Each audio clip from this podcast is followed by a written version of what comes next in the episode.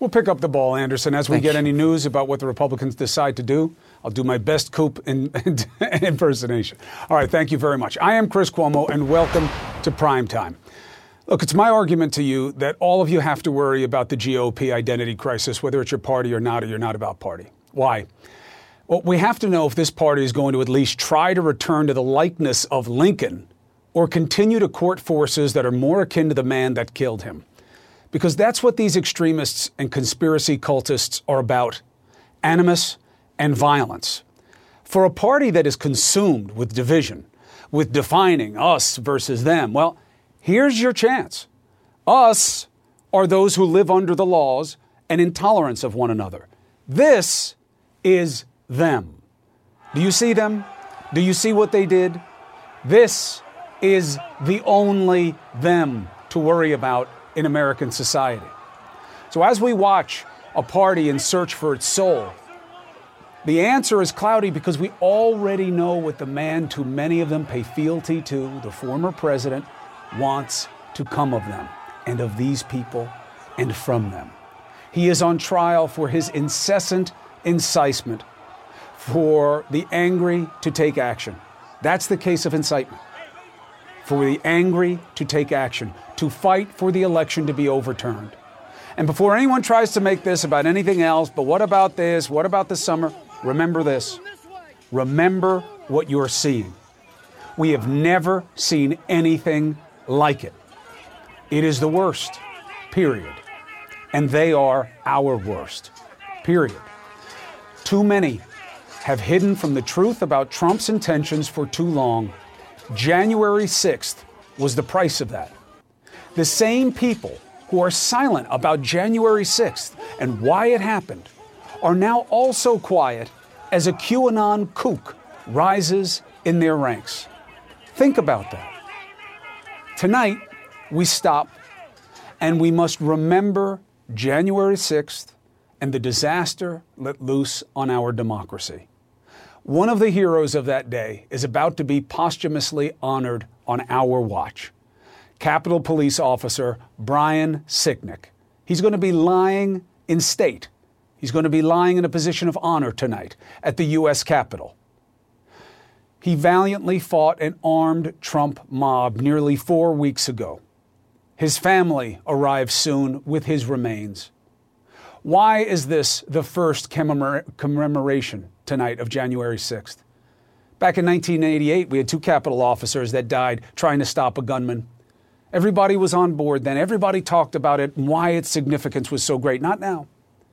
Why didn't the death of this officer cause the outrage in the GOP ranks of so many others?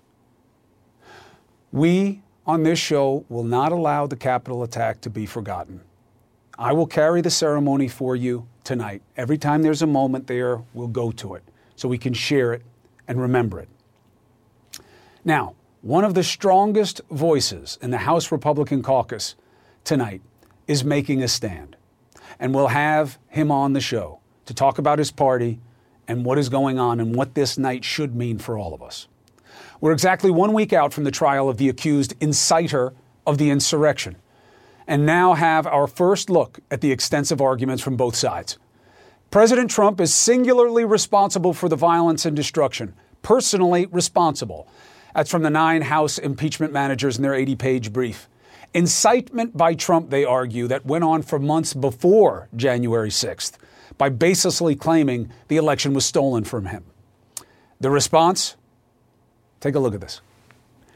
His people can't even spell united, let alone make the case that this president was about anything to do with properly leading the United States of America. Oh, just a typo. First of all, no, not on something of this magnitude. You don't make a mistake on page one. And it isn't something they did just once, they did it twice, okay? There's another mistake on page nine.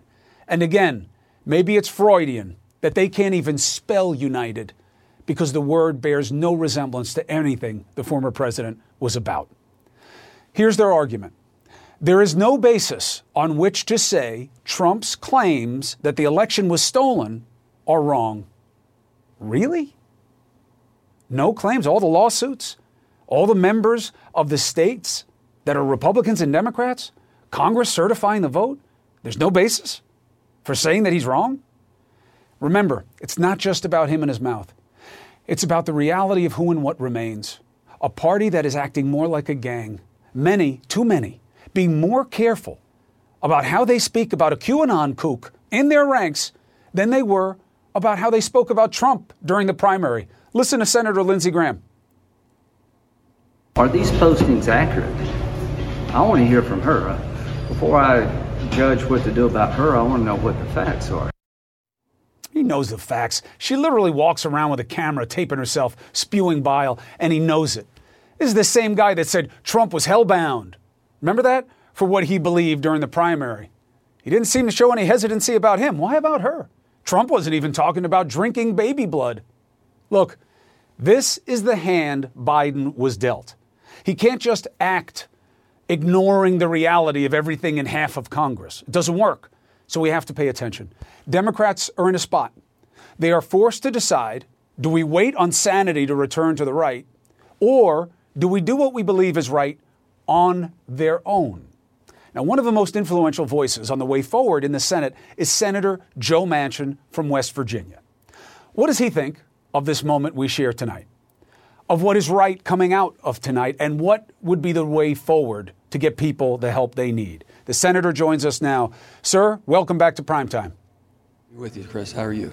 Why do you believe it is important for us to have the family and the remains of Officer Sicknick and for it to be something that all of our elected officials recognize? Well, it's a day we must never forget. And it's a day that basically the officer's family will never forget and never recover from because he'll always be lost to them. And, and it's just, it's such a sad scenario. But when someone basically gives their life defending uh, our democracy, defending our capital, and defending each one of us who were in there, that's what they were defending. They were defending the government. And we were the government that day trying to make, do our job and do what we're taxed to do. And here's a man that stood there and uh, gave his life. So I think it's very appropriate that we pay respects and we never forget him or his family. How do you make sense of the fact that the Republicans and Democrats were equal that day? You were all being hunted. Uh, yeah. You were all in legitimate fear of what was to come, and yet, on the basis of party, if you're a Democrat, you talk about what happened on the 6th and who did it and what it should mean. On the right, the silence is eerie. What does that tell us about the state of play in that party? Well, you know what? I, am I'm, I'm, I'm very hopeful, I, you've got to be optimistic and hopeful, Chris, that the good people in the grand old party will take back their party. It's not the party. I mean, I always, I've always gotten along good with everybody, and I've always tried to have good dialogue and have differences and try to work through our differences. But it was always good input. But right now, they're almost afraid. They're muzzled and afraid to speak because they don't know what's lurking ahead, if someone's going to be basically primarying them and if someone's going to come after them or whatever. I don't know. I, I, I really feel sorry for a lot of my friends that are caught in this situation. There's a lot of good people, and they just need to speak up. The worst thing can happen is we can get defeated. And that's not a bad, that's not a, that is not a big price to pay for your integrity and, and your soul. And yet here you are now. Uh, the Democrats have to figure out the way forward. Mm-hmm. Ideally, it would be nice if both sides could make deals yeah. and have progress be quick because this isn't going to be as fast or as easy for the Democrats as people seem to suggest if no. they go it alone. What is the chance that you can actually get a significant number of Republicans to sign on to a relief package now?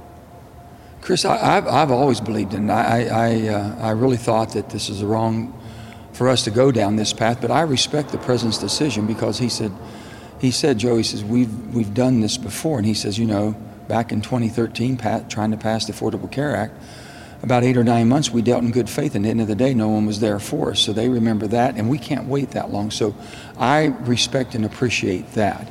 I still think there's uh, Republicans that will come to a responsible, reasonable uh, agreement.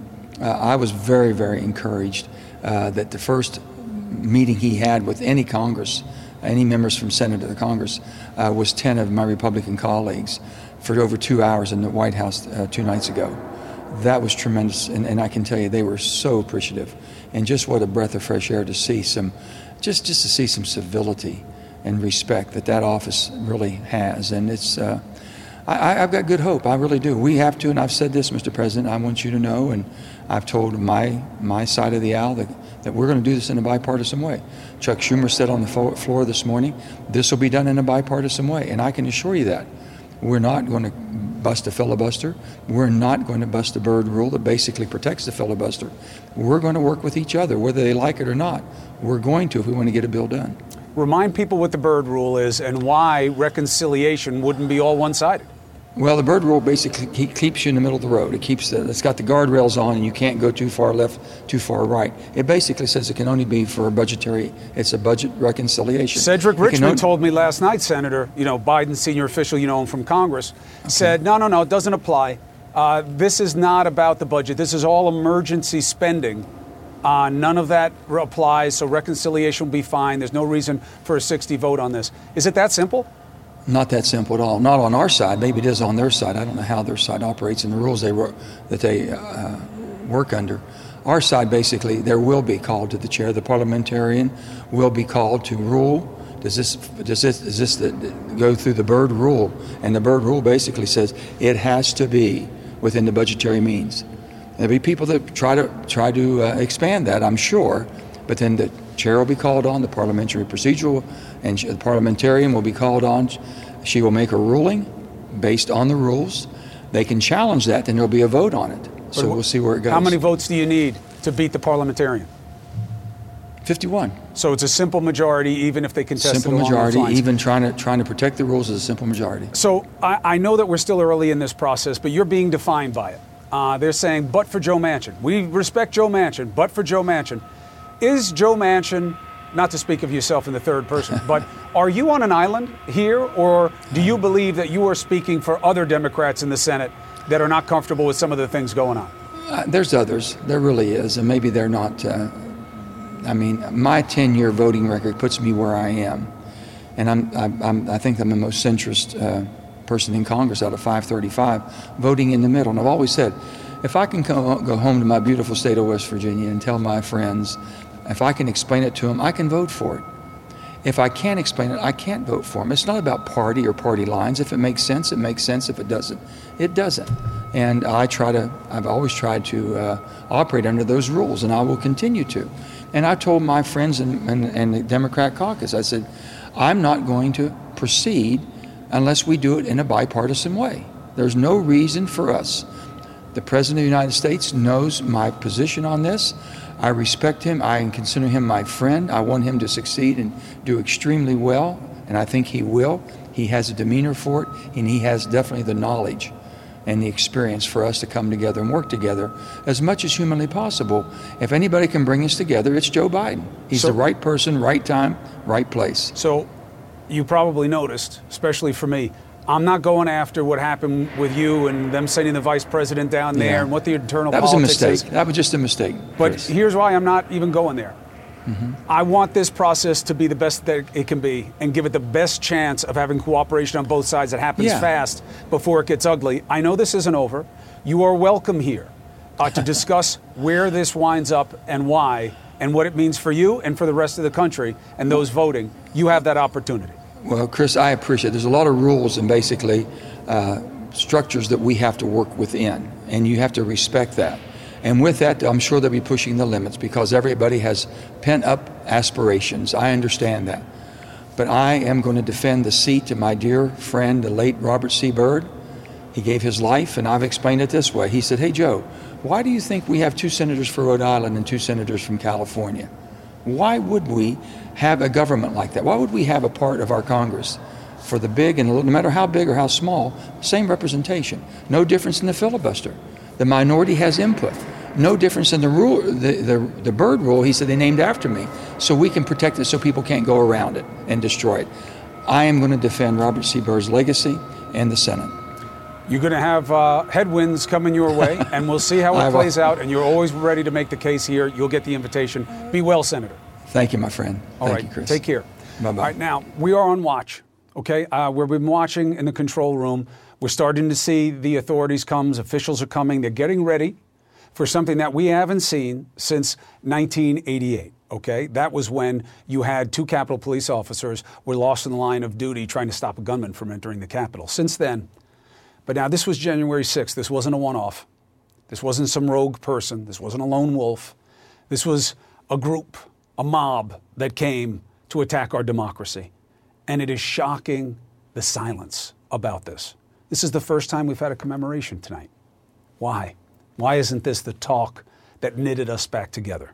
We will take every moment of this. You will see what happens tonight so that we can remember January 6th and why we want to be in a better place. Also, tonight, we have news about the COVID vaccine, okay? There's been a big piece of news about how you can get the vaccine and a big piece of news coming out of the UK about concerns about what the vaccine actually protects it against. But pharmacies are going to be huge for us here, right? Why? We're all comfortable going to the drugstore. We trust our pharmacists. In fact, most people trust a pharmacist more than a doctor. But like everything else in this pandemic, the pharmacies and their role in here hasn't been simple. We're lucky tonight. We have the chief medical officer of one of the key players, all right? Walgreens. Walgreens has played a big role, is about to play a much bigger role. What are the realities? What are the challenges? Next.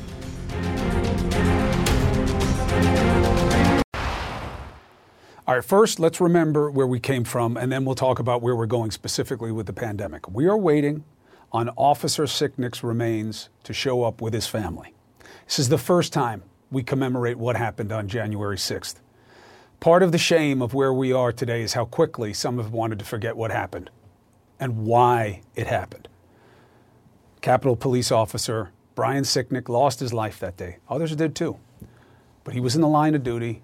He was protecting men and women who were being hunted, who now almost deny the existence of that day, but more importantly, its significance. But we won't. We have to remember what happened. Because we all know the adage you don't learn from your history, you are doomed to repeat it. And January 6th was not another protest gone wrong.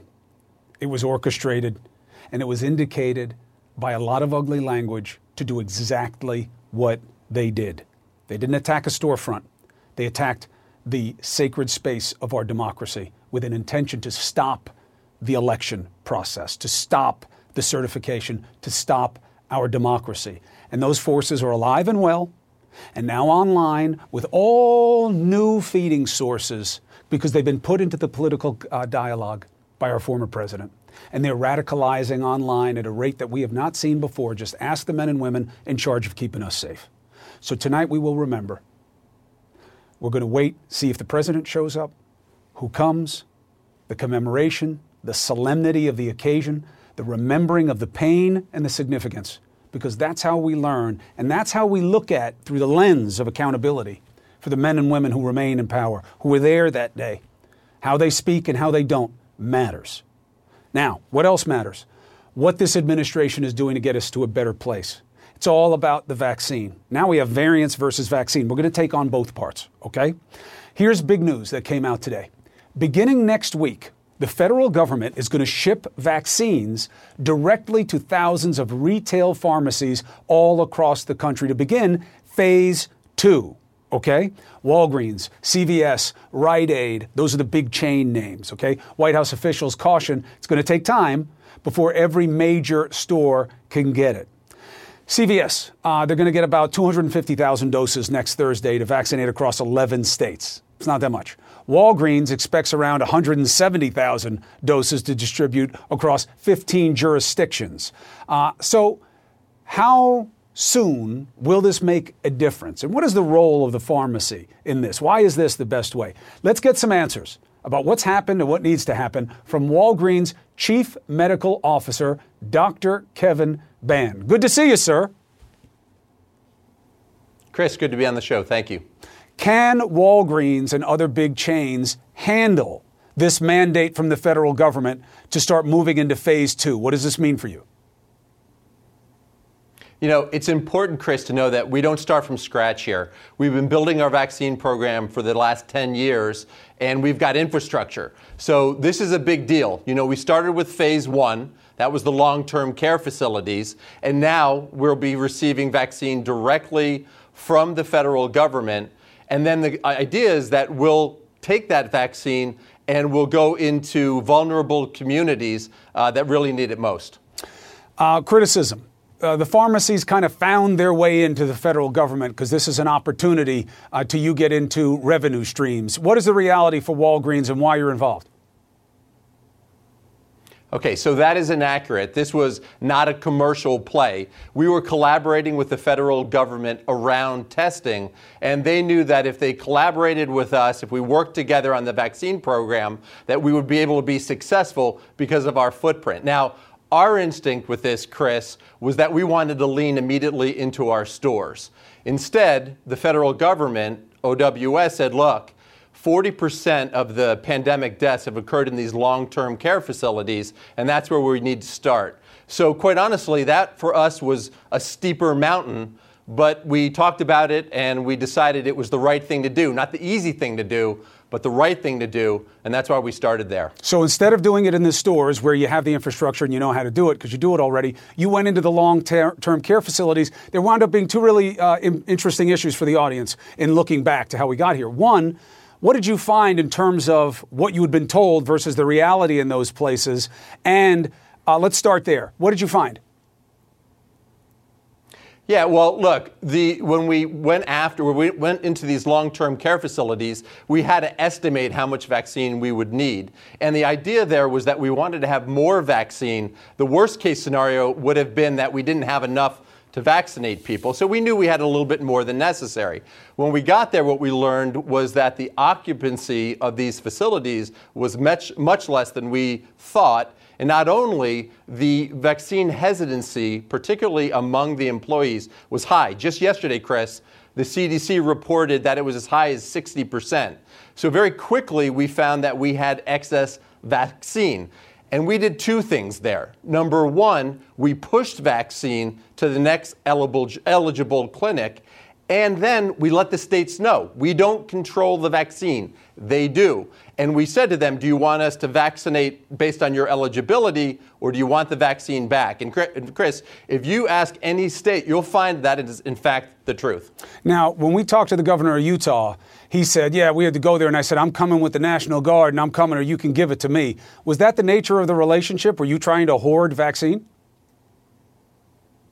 Uh, that's the last thing. Like I said, we found ourselves in a situation where we had more vaccine than we needed. The last thing we would do was ever hold it. And so immediately what we did was get in touch with the states to make sure that we were compliant with their wishes. Walgreens does not determine who gets vaccinated. We're the last mile of this. We're the ones who actually distribute and administer it but only based on state eligibility. You know, something interesting happened today. There's a report out of Ohio uh, that there was a problem with storage, a mishandling because of the temperature sensitivities, uh, and that you guys are putting it out there that this happened. Uh, that's an unusual degree of transparency, so I want to exploit it. Um, how difficult is it to handle this cold chain, and how likely are problems? Let me pick up on that point about transparency, Chris. From transparency comes trust. And that is the, one of the most important things that we can build as we uh, work our way through this, this program. Uh, so, transparency means that you have to call balls and strikes. In this particular situation, and I'm learning more about it, uh, it would seem that our systems failed. Now, we're trying to figure out exactly what happened there so that we can protect it from happening again in the future. Importantly, none of the patients who received vaccine were injured, and we quickly got in touch with the manufacturers. And what we've learned is that we just need to revaccinate those people. But again, it's important to realize that this is a really tricky process. Right. This cold chain takes a lot of, uh, I mean, literally, it takes cryogenic gloves and so these things will happen. We just need to be transparent and we need to fix them. I've been hearing about a lot of things happening. What was so shocking to me is that you guys didn't deny it. You know, we're coming out of this phase where everything was denied, everything is a lie. Uh, so I find it refreshing uh, that you guys, at least, I didn't have to chase you around about it. And if you can fix it, great. Because if you're having problems, I'm sure they'll be instructive to other people who are handling it. So my last question for you, Doc, is in terms of what you've learned about how complicated this is, because we look around, there are always, always different rates. Um, no one can seem to get the supply. Um, and it seems like state by state, there's always like a different story. What did you learn? Well, the important thing here is that we actually do learn through the process and that we give the feedback so we can fix it.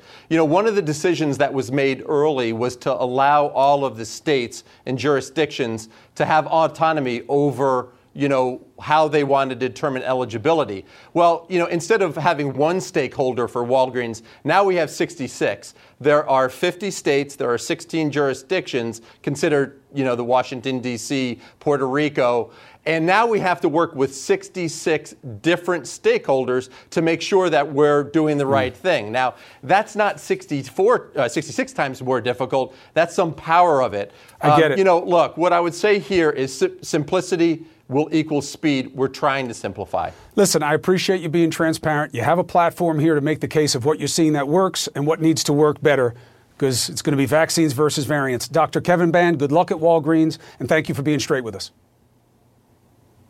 Thank you, Chris. All right, be well. All right, this is the moment uh, tonight, and we have to live it together. Uh, we see that we've had the vehicle drive up, uh, and the family is coming with the remains. Uh, the officer was cremated, so they're bringing his remains so that um, the officer can be in a position of being memorialized and remembered for his sacrifice. You see officers there assembled on their bicycles. Uh, you see them lining as phalanx. Again, we haven't lived a moment like this together since 1988. Uh, that is when two officers were lost in line of duty trying to stop a gunman from entering the Capitol. But it was nothing of this magnitude. This was no lone wolf. And that's why you're seeing it's being treated with the solemnity that this occasion deserves. There's several different phases to this, and I want you to see uh, each one of them. Let's just listen and watch for a few moments.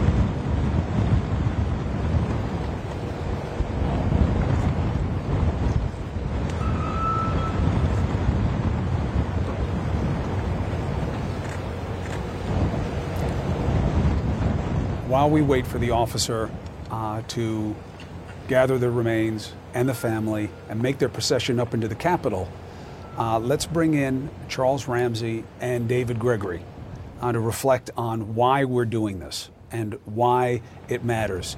Um, Chief and Commissioner, you've uh, held so many positions in law enforcement. You know the force down here intimately well. Why does this matter so much tonight, and why does it demand this kind of attention?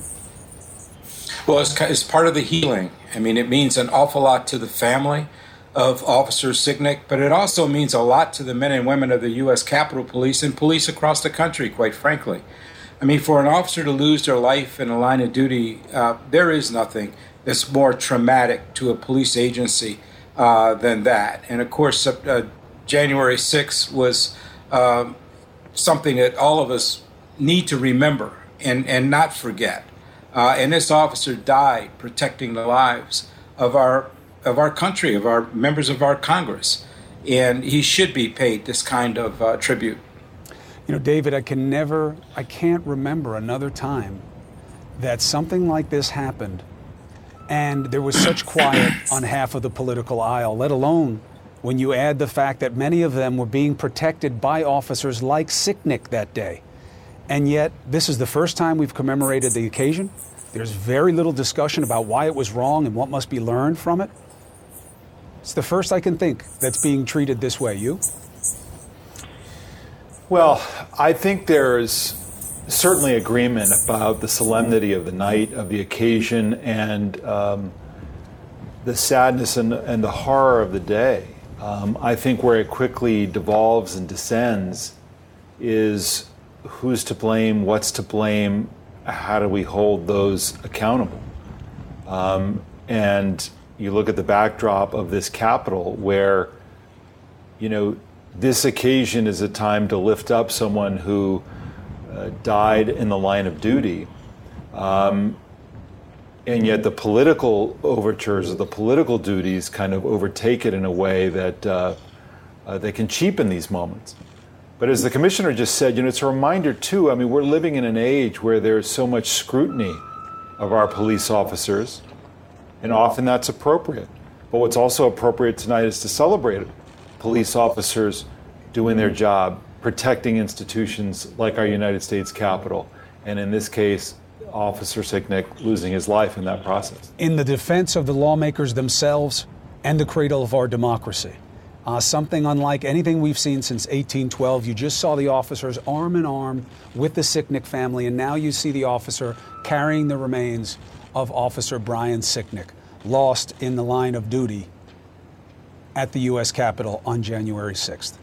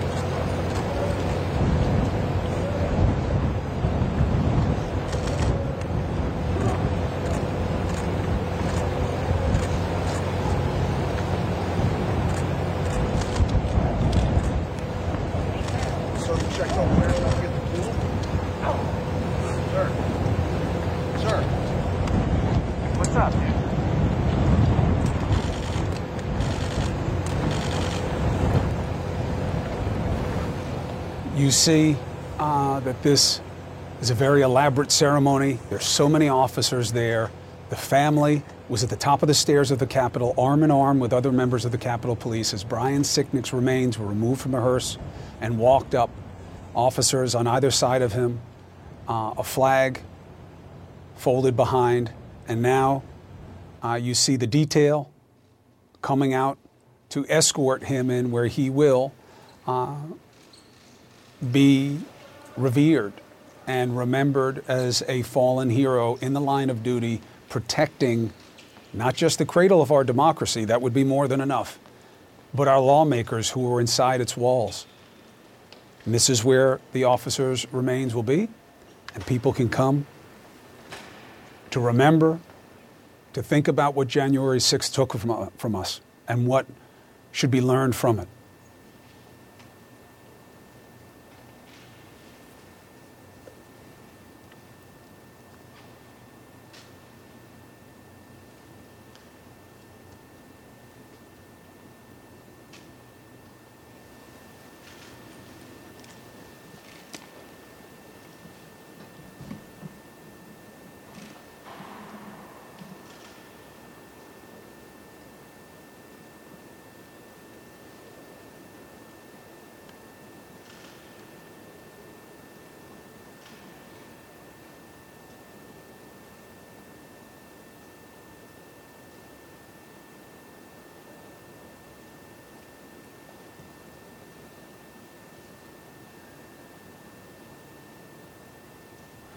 Let's bring in Congressmember Adam Kinzinger, Republican Illinois veteran.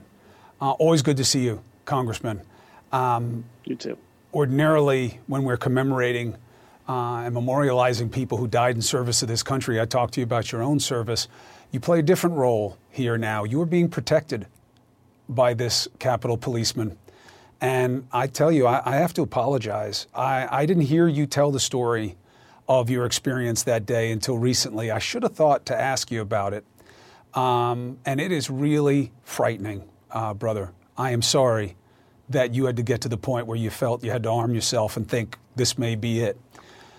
After the events ended, what changed in you in terms of what you carry forward about that day?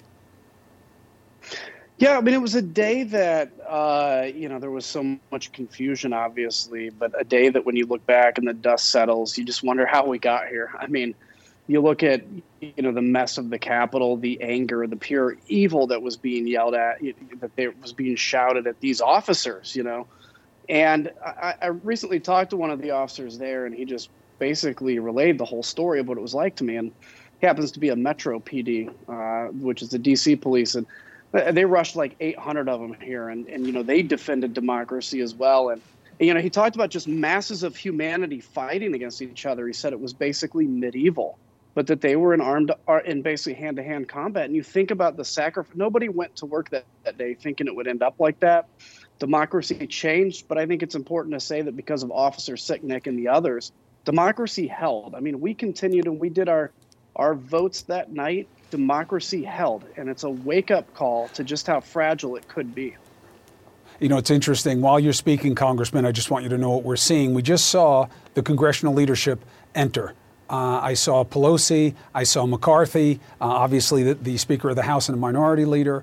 Um, I saw Steny Hoyer, another senior member of the Democratic ranks. Uh, Senator Schumer, obviously the majority leader now. And now here come the remains uh, let's honor this with quiet as they present Officer Sicknick in the Capitol.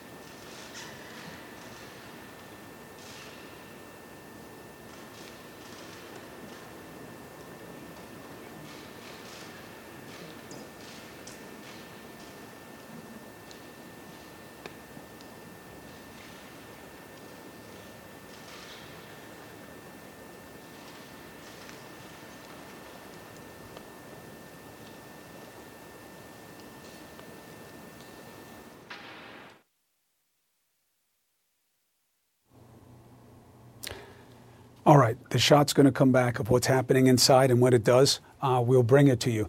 Um, Congressman, we were watching the solemnity of this and the leadership coming together uh, to remember what was, and yet the reality outside these walls is a complete division. Um, I've never seen an occasion like this almost denied by half of the political membership. Um, where they don't want to talk about January 6th. We should move on. Who really knows what it was? It kind of gets complicated with impeachment. There's nothing complicated about this. There's nothing complicated about what's happening in your party right now. The shocking part is that you are among such a small number willing to take risk. I don't even understand why this is so risky for you to stand up and say, hey, I'm a Republican. I'm the party of Lincoln, uh, not John Wilkes Booth. You know, QAnon is not for us. The people who went that day who thought they were helping us, we got to deny them loudly. We're not about them. Why is this a challenge for you? You know, I think we've forgotten the art of leadership, or, really how to lead, I guess. You know, leadership isn't always going and figuring out what the polls say and and doing whatever we need to to get elected. It's sometimes leading in dark moments. It's sometimes calling out things like QAnon or saying that the idea of an election being stolen with widespread, you know, widespread whatever is false. It's not real. And it's difficult to say that because you're going to have to take some immediate blowback. But this lesson from this that, you know, is a, is a painful and tragic and costly lesson is if you continue to not tell people the truth, they eventually believe totally totally off the wall things and will find themselves being motivated to go into as an example the united states capitol an officer is murdered many i mean close to 100 officers injured and destroy the place and try to say it's the equivalent of what happened last summer or anything like that it is it is so incumbent right now chris on leaders to call out these dark divisive conspiracies and just look with a sober eye and say, how did we get here and how do we get out of here? It's it, we have to do that. I mean, did you ever think that it would be as a member of Congress where you'd have to pull your sidearm and think about defending your life against people coming to kill you for what you represent? I never would have imagined having to do it here. And, you know, there was a period of about a half hour where, you know, I thought the whole place had been breached and, you know, that I was going to have to do that. Um, thankfully, the officers fought some to the end of their life. Uh, two, you know, took their own lives in the aftermath of this, uh, but defended democracy and uh, and fought this mob and and did so honorably because democracy is not just worth defending for them they found it worth, you know, Brian Sicknick found it worthy to give his life for. And we have people that sit around and are scared to give their career for the same cause. Like, look, I'm not sitting here saying everybody has to be a hero at all times, but something basic like just doing the right thing and telling your constituents the truth should be the really basic part of the job.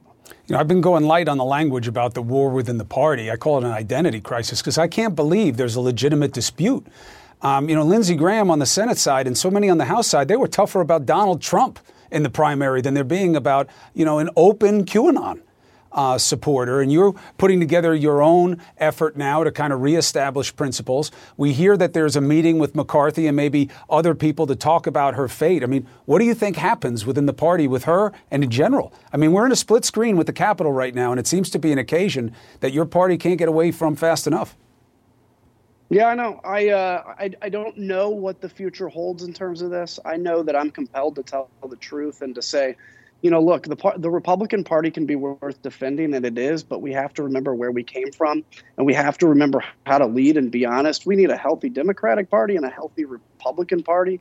But where we're at now is not. This isn't just about winning the next election, because honestly, if we continue down this path, there is not even going to really be a next election because the whole thing's going to implode.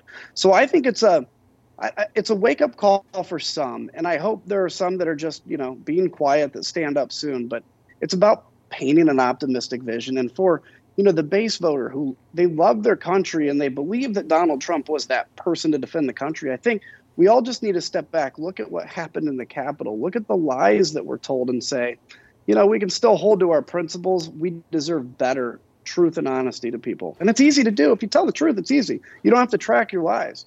You know, you are not a big mouth. Uh, you're not a loud guy. You're not about histrionics.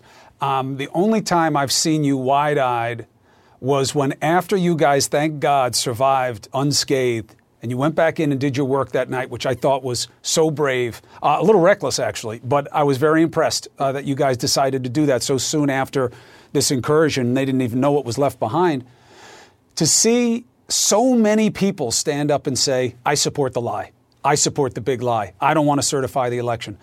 That's when I saw you get loud and proud about what was going on around you. How did you understand it then in the immediate aftermath of what you had to survive?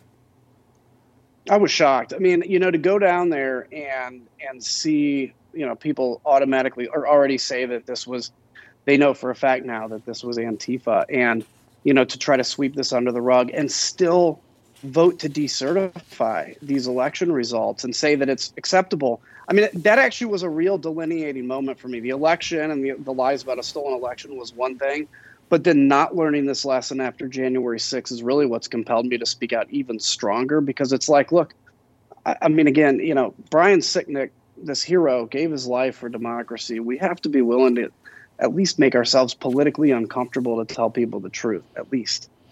You think there's a chance that the party decides to be about progress and not do an Obama kind of opposition move that happened last time in the middle of a pandemic, at least? Do you think there's any chance, or you think the Democrats are going to have to go through reconciliation, go one way?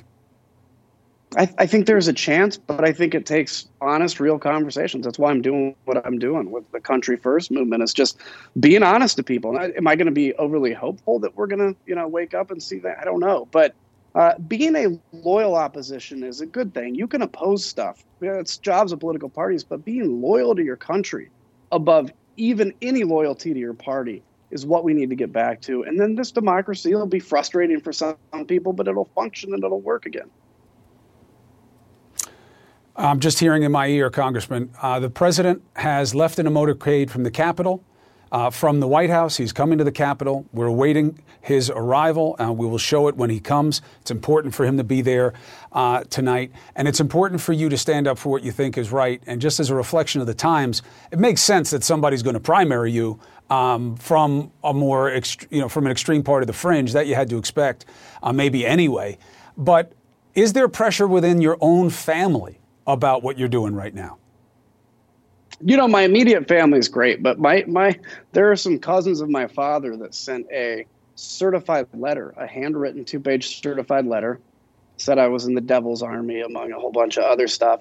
And then they doubled down about a week or two ago with another certified letter uh, reaffirming their belief. And this is the kind of thing I laugh about it because it doesn't bother me. You know, I've, I've been doing this job and standing up for stuff for a while, but it's kind of indicative of what's happening in a lot of families. People that ascribe to QAnon or that take, you know, politics higher than any bond with family.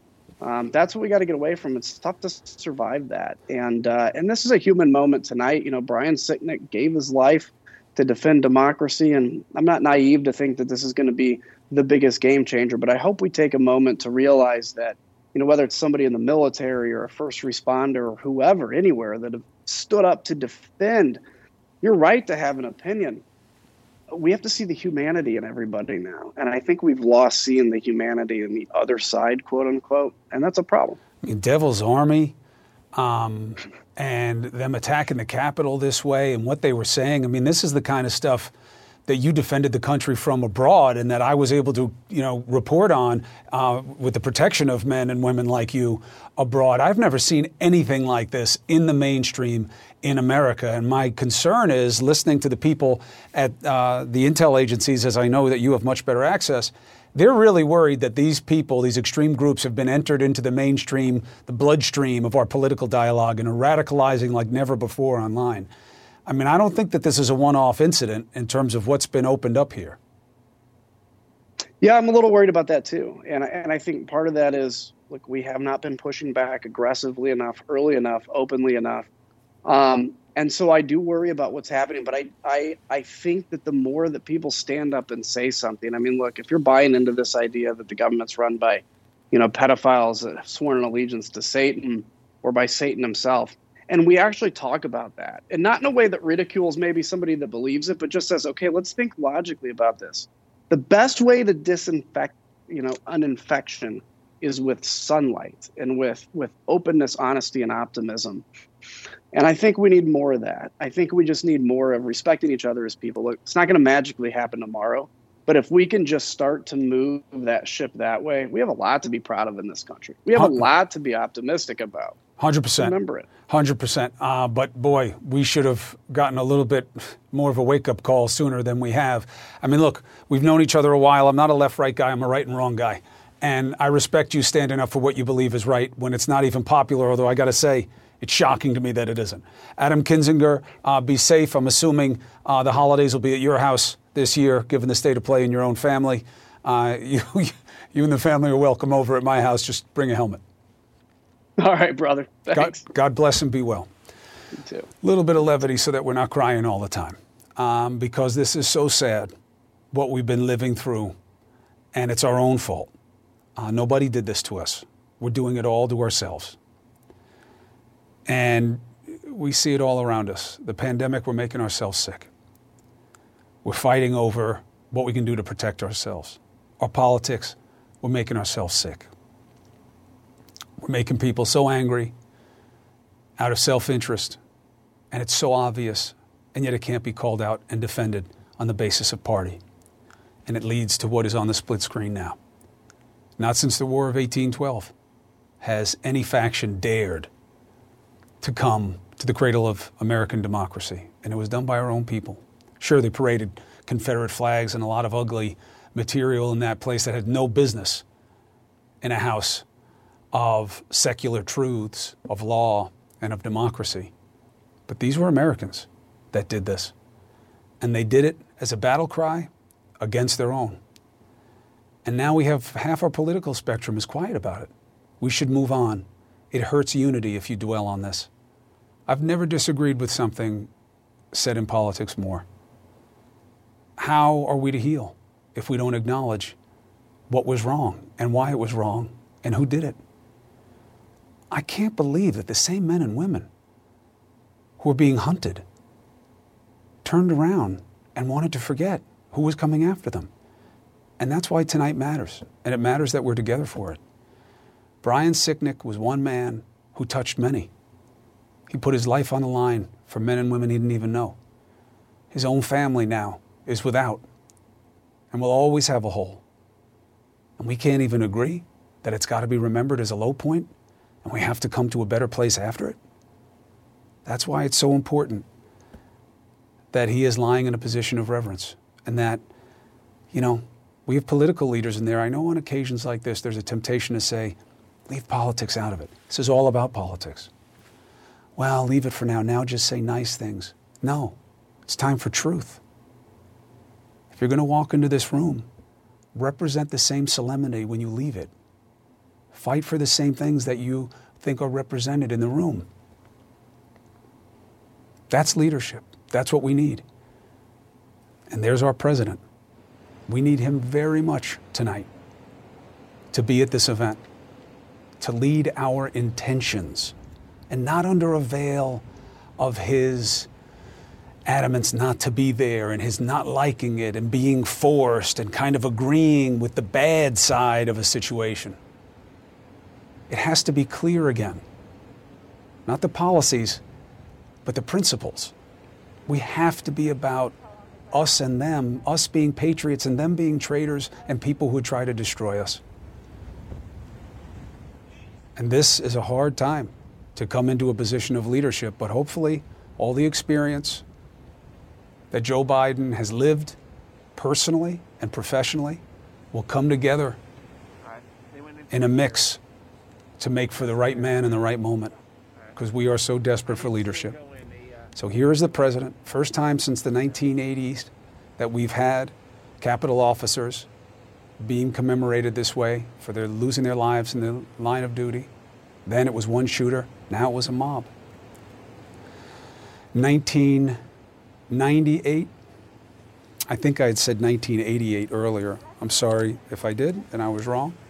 Um, but look, here we are now, and we've never seen anything like this before. This wasn't a lone wolf. This wasn't one deranged person who had access to a weapon. This was a mob that came with deadly intentions. Let's watch and listen.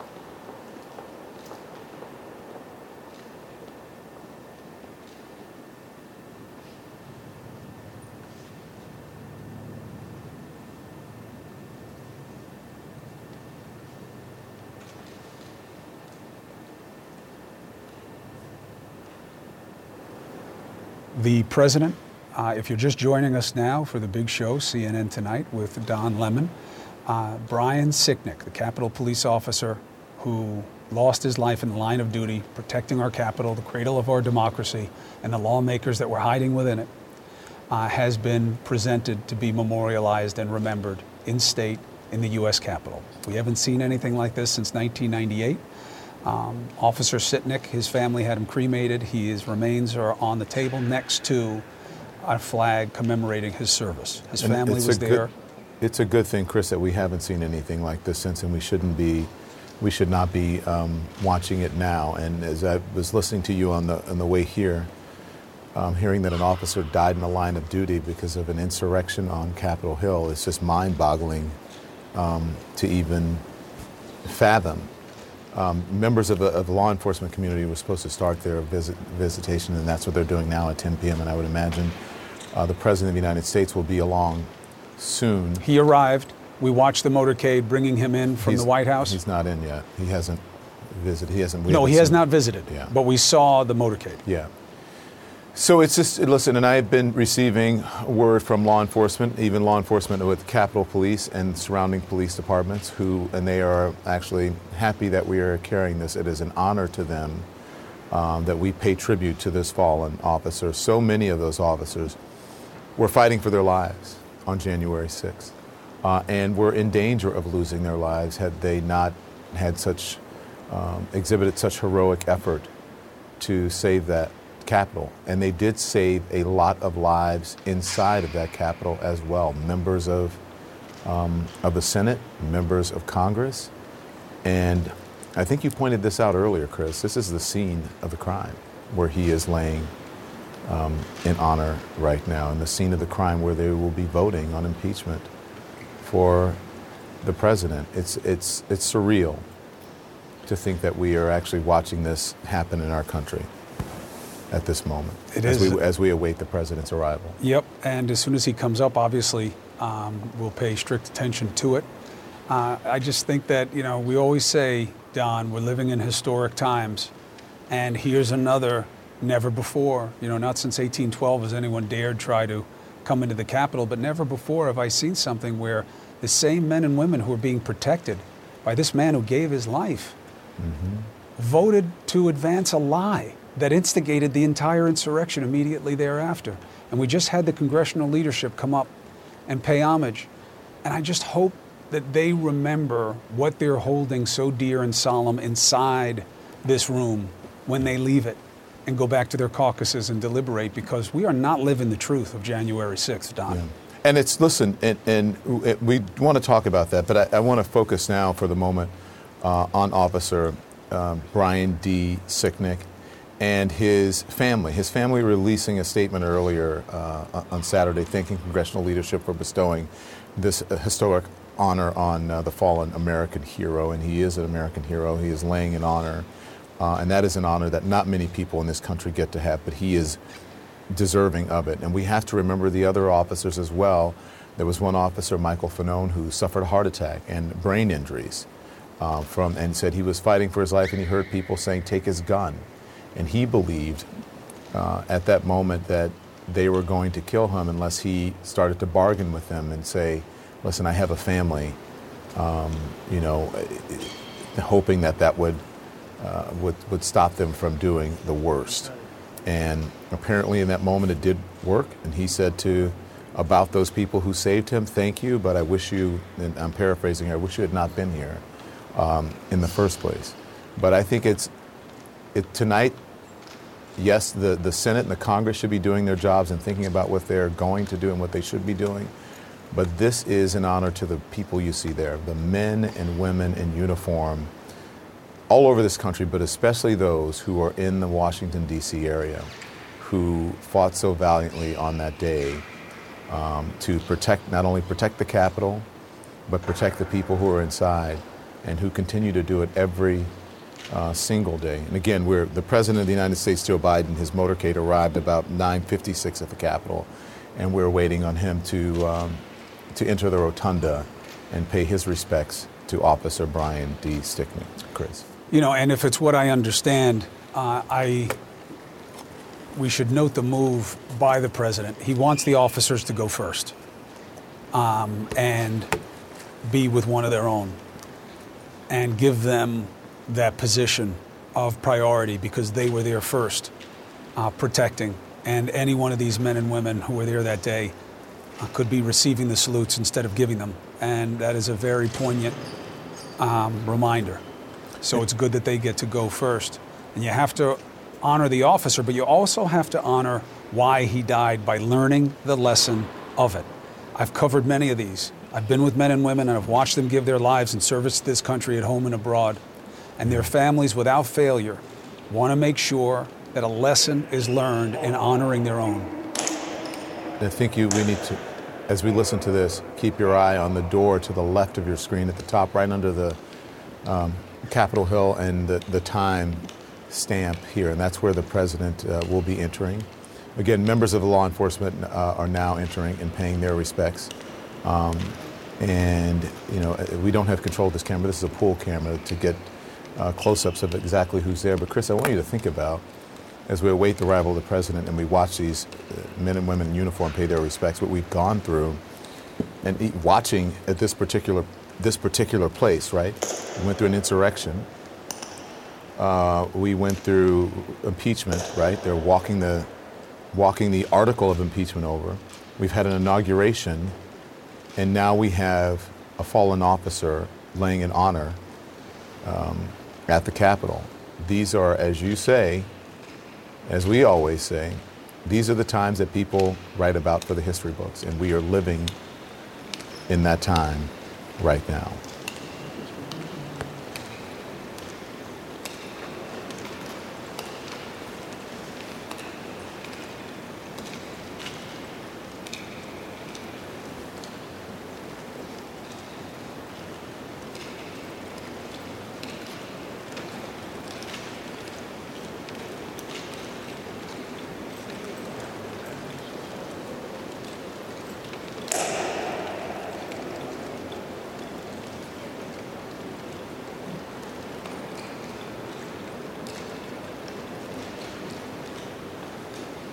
It's an interesting ceremony. They encircle the officer and then they come up in a line and salute. And that is a very powerful embrace of one of their own, literally surrounding them in that sense of honor of their own duty. And they're coming detachment by detachment of uh, different aspects of Capitol Police and other law enforcement. The president is on premises. We're waiting for him to come and to be our collective conscience in this solemn moment. Lying in state is this isn't lying in state, this is lying in honor, but an honor like this is typically reserved for leaders of American government. Um, but two U.S. Capitol Police officers were shot to death in 1998, and they were the first private citizens, as you so rightly said uh, moments ago, to lie in honor um, in the Capitol. And it is a rare occurrence. And I, I think everyone in the audience will agree with me. Let's hope it never happens again that we lose officers in the line of duty in, in any way, but also especially in uh, an insurrection of people who are trying to overthrow the very democracy um, that we so honor, live, and believe in. Um, an attack on our democracy is the worst of the worst. It is an attack on our freedom um, and our liberty and our persons. It is a personal attack on everything that we believe in. And this officer, this hero, died um, trying to protect that. And I shouldn't say trying to, they did protect it. Because, Chris, as we know, even after this insurrection happened, you and I witnessed live on television, we were together, members of uh, the Senate and the Congress going back into the very halls where they had been hiding just hours before in fear had feared for their lives and they went and they they completed their constitutional constitutional duty of certifying the electoral votes certifying the election that happened on November 7th 2020 even though hours before they were in danger of their lives inside these very halls. It was very honorable that they went back even at a time where I don't know how you could be completely certain that there was no remaining danger, what had been left behind, all the God forbids that usually takes some time to check and double check. But it also must be remembered, in what January 6th was about, is that after we saw an angry mob that represented the worst of us try to break in and stop the democratic proceedings, you had 140 or so members of one party stand up to echo the lie that had brought the insurrection in the first place. Yeah. Right on. See- Quality sleep is essential, and that's why the Sleep Number Smart Bed is designed for your ever evolving sleep needs. So you can choose what's right for you whenever you like. Need a bed that's firmer or softer on either side? Helps you sleep at a comfortable temperature, quiets their snores. Sleep Number does that. Sleep better together. JD Power ranks Sleep Number number 1 in customer satisfaction with mattresses purchased in-store. And now, save 50% on Sleep Number limited edition smart beds for a limited time. For JD Power 2023 award information, visit jdpower.com/awards. Only at Sleep Number stores or sleepnumber.com. I'm Dr. Sanjay Gupta, host of the Chasing Life podcast. In honor of our 10th season, we want to hear from you. Leave us a message at 470-396-0832 and tell us how you chase life. It could be used on an upcoming episode.